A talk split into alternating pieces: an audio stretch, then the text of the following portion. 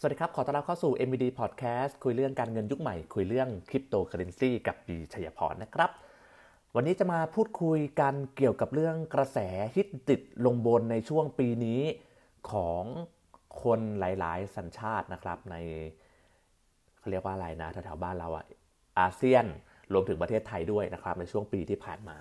คือในช่วงปีก่อนเนี่ยเราจะได้ยินคำว่า DeFi Decentralized Finance เนี่ย กับการลงทุนในโลกของ d e f าเนี่ยค่อนข้างหนาหู แม้ว่าจะเป็นคนที่ไม่ได้อยู่ในวงการคริปโตเคอเรนซีเนี่ยก็ต้องได้ยินคำว่า d e f าบ้าง แต่ว่าในช่วงระยะหลังที่ผ่านมารวมถึงช่วง 1 เดือน 2 เดือนที่ผ่านมาเนี่ยมันมีคำว่าเกมไฟล์ออกมา เราก็เลยต้องมาทำความเข้าใจกันนิดนึงว่าไอ้เจ้าเกมไฟล์เนี่ยมันคืออะไรแล้วเราจะไปหาประโยชน์อะไรกับมันได้บ้างนะครับ คือตัวเกมไฟล์เนี่ยมันแยกออกเป็น 2คำเนาะก็ตัวเกมก็คือเกมที่เราเล่นกันนี่แหละเหมือน ROV เหมือนเกม Mario เหมือนเกมต่างๆนะครับตัวไฟล์ก็มาจากคำว่า DeFi หรือว่า Decentralized Finance นั่นเอง พอเกมกับ DeFi มารวมกันเขาก็เลยเรียกกันเก๋ๆว่าเป็นเกมไฟล์นะครับจริงๆก็เป็นซับเกิดใหม่ยังไม่ได้มีบัญญัติอะไรแบบแท้จริงหรอกนะครับก็เป็นในวงการของคนเล่นเกมที่มาเขาเรียกว่าหาเงินหาโทเค็นกันใน โลกของ Decentralized Finance นั่นเองนะครับ เหตุผลที่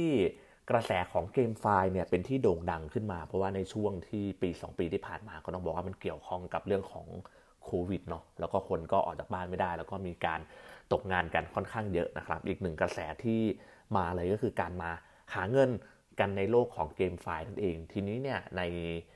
เกมที่ได้รับความนิยมนะครับ ขอเอ่ยชื่อละกันอย่างเกมที่มีชื่อว่า Axie Infinity เนาะ ตัวเหรียญของเขาก็คือ AXS เหรียญ AXS เนี่ยเติบโตมาเมื่อ 1 ปีที่ผ่านมาเนี่ยจัดไปเกือบเกือบสามหมื่นเปอร์เซ็นต์นะนอกจากคนที่เป็นโลกของการเล่นเกมแล้วเนี่ยโลกของนักลงทุนเองก็เลยมาจับตามองตัวเกมต่างๆ ในโลกของ NFT ในโลกของ Decentralized Finance กันเพิ่มมากขึ้น เพราะว่าตัวหลาย ๆ เหรียญมันก็มีอัตราการเติบโตที่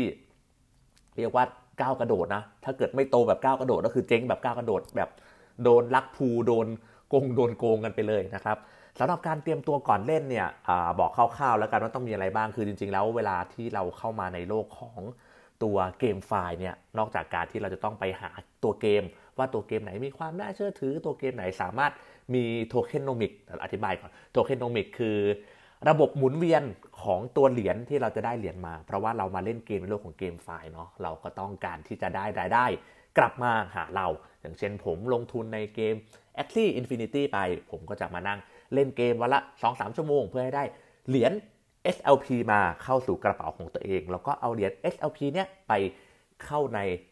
Exchange ต่างๆ เช่นใน Binance แล้วก็ไปขายออกมาเป็นเหรียญดอลลาร์แล้วก็ค่อยแปลงสภาพแปลเปลี่ยนเล่นแร่แปรธาตุกลายเป็นเงินบาทเอามาจับจ่ายใช้สอยนั่นเองนะครับ มันก็เลยกลายเป็นกระแส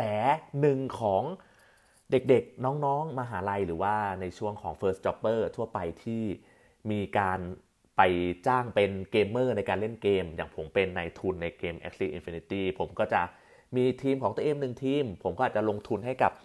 คนอื่นไปอีกสัก 10 ทีมก็ต้องจ้างผู้เล่น 10 player มาเล่น แล้วเราก็ทำการหารเฉลี่ยค่าแบ่งกันเราให้ player 50 ให้นายทุน 50 ให้ player 60 ให้นายทุน 40 เป็นแบบนี้นะครับ อันนี้ก็คือเป็น ลักษณะคร่าวๆของตัว GameFi นะครับ ก็นอกจากตัว Axie Infinity ที่ทำให้โลกของ GameFi มันโด่งดังขึ้นมาในในในเมืองไทยนะ อีกหนึ่งเหรียญเลยที่ดังมากในช่วงนี้นั่นก็คือ The Sandbox The Sandbox ก็ถือว่าเป็นเกมไฟล์รูปแบบหนึ่งนะ แต่ว่าเป็นเกมไฟล์ในรูปแบบของ Metaverse Metaverse ก็คือเป็นโลกเสมือนก็จะมีที่ดินไปขายที่ผมชอบพูดในหลาย ๆ คลิปที่ผ่านไปนั่นแหละ ตอนนี้เกม The Sandbox เนี่ยก็ยังไม่ได้เปิดตัวออกมาอย่างเป็นทางการนะเขาก็มีแค่เออเป็นรถแมพแล้วก็เราสามารถเข้าไปดูในเว็บไซต์ได้ว่าตัวเกมนี้มีอะไรบ้างขายที่ดินไปแล้วเท่าไหร่ อย่างล่าสุดทาง Adidas เนี่ยก็เพิ่งเข้าไปซื้อที่ดินใน The Sandbox มา อย่างที่ผมบอกไปเมื่อหลาย ๆ คลิป อย่างเผามังกรฟ้าหวยของเราเนี่แหละก็เข้าไปซื้อที่ดินใน The Sandbox เช่นเดียวกันนะครับ แล้วก็เหตุผลหนึ่งเลยที่สำคัญทำให้เดเหรียญเดอะแซนบล็อกเนี่ยเหรียญแซนนะ มีการเติบโตมากกว่า 300%ในช่วงไม่กี่วันที่ผ่านมาเนี่ยช่วง 10 วันมันบูมเติบโตเร็วมากนะครับ ก็ต้องยอมรับว่าส่วนหนึ่งเป็นเหตุผลมาจากคำพูดของคุณมาร์คซักเคอร์เบิร์กที่เปลี่ยนชื่อ Facebook มาเป็น Meta ที่ผมเคยพูดเอาไว้นั่นแหละ ทีเนี้ยพอทุกอย่างมันมารวมกันประจวบเหมาะเรื่องของการออกไปทำงานข้างนอกไม่ได้ การตกงานเยอะ เรื่องของโควิดใช่ไหมเรื่องของ Decentralized Finance เมื่อปีที่แล้วที่มันแปรเปลี่ยนออกมาเป็นรูปแบบการเล่น รูปแบบของการเข้าถึงง่าย เพราะว่า artwork มันก็เป็นรูปแบบของ artwork เกมเนาะรูปแบบของการที่เล่น แล้วเราได้ค่าตอบแทนออกมา ทุกสิ่งทุกอย่างมันพอมันผนวกกันเนี่ยมันก็เลยทำให้ปีนี้เป็นปีทองอยากเรียกว่าปีนี้ก็ไม่ได้ช่วงครึ่งปีหลังที่ผ่านมาเนี่ยเป็นปีทองของโลกของ GameFiเพราะฉะนั้นไม่ว่า เราจะอยากรับรู้หรือไม่อยากรับรู้ก็ตาม เราจะได้ยินคำว่าเกมไฟล์มาอย่างแน่นอนนะครับ แล้วก็เด็กๆรุ่นใหม่เนี่ยถ้าเกิดว่าไปถามเนี่ยก็น่าจะมีการลงทุนในเรื่องของการเล่นเกมกันแล้ว เดี๋ยวนี้เนี่ยเขาก็อาจจะบอกว่าเราก็มีรถยนต์สักสองคัน มีเครื่องบินสักสามคัน เป็นชาวนาไปขุดซื้อจงซื้อจอบกัน จอบอันนึงในเกมนึงก็บางทีก็เป็นล้านก็มี มีการเอาแลกรถขุดเหมืองในเกม แลกกับรถแลมโบกินี่จริง ๆ ก็มีกันแล้ว หรือว่าแลกกับคอนโดริมน้ำเจ้าพยาก็มีกันแล้ว ในโลกของเกมไฟเนี่ยกำลังไปได้ไกลทีเดียวเชียวก็ต้องจับตามองกัน แต่ว่าแน่นอนว่าของการลงทุนเนี่ยมันก็มาพร้อมกับความเสี่ยงเสมอ เพราะว่าหลาย ๆ เกมที่ผู้พัฒนาอาจจะไม่ได้ตั้งใจมาสร้าง อีโคโนมิกที่ดีให้กับเราเพื่อเล่นเกมไป เขาก็ได้ผลตอบแทน เราก็ได้ผลตอบแทน แต่ว่าบางผู้พัฒนาเนี่ยอาจจะตั้งใจมาหลอกเราก็ได้ เราก็ต้องดูกันต่อไปว่าโลกของเกมไฟเนี่ยเป็นอย่างไร ก็ค่อนข้างตื่นเต้นแล้วก็ค่อนข้างเป็นห่วงนักลงทุนรุ่นใหม่หลาย ๆ คน เพราะว่าอยู่ดีๆ เดือน 2 เดือนที่ผ่านมาก็มีนักลงทุนเข้ามาใน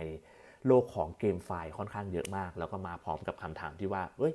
เล่นอะไรดี ลงทุนในอะไรดี ทั้งที่ยังไม่ได้รู้จักโลกของคริปโตเคอเรนซียังไม่รู้จักโลกของ NFT ยังไม่รู้จักแวดล้อมการทำเงินได้อย่างไรของตัวเกมไฟล์ก็อาจจะมีความเสี่ยงนะครับขอทุกๆการลงทุนมีความเสี่ยงเสมอเนาะก็ต้องระวังเอาไว้นะครับ แต่ก็เป็นโอกาสที่ดีสำหรับการเริ่มลงทุนกับสิ่งใดสิ่งหนึ่งที่กำลังเป็นเทรนแล้วก็ยอดนิยม ถ้าเกิดว่าเราศึกษาความเสี่ยงดีแล้ว โลกของเกมไฟล์ในปีนี้ ก็นิยมแล้วก็อาจจะสามารถทำเงินให้กับคุณได้ ไม่แพ้กับโลกของ Decentralized Finance เมื่อปีที่แล้วเช่นเดียวกันนะครับ แต่แน่นอนว่าเงินของท่านเงินของผม เราก็ต้องตัดสินใจในการลงทุนกันเองนะครับ เพราะว่าการลงทุนมีความเสี่ยงเสมอนะจ๊ะสำหรับวันนี้ก็ลาไปก่อนแล้วพบกันใหม่ในครั้งหน้า สวัสดีครับ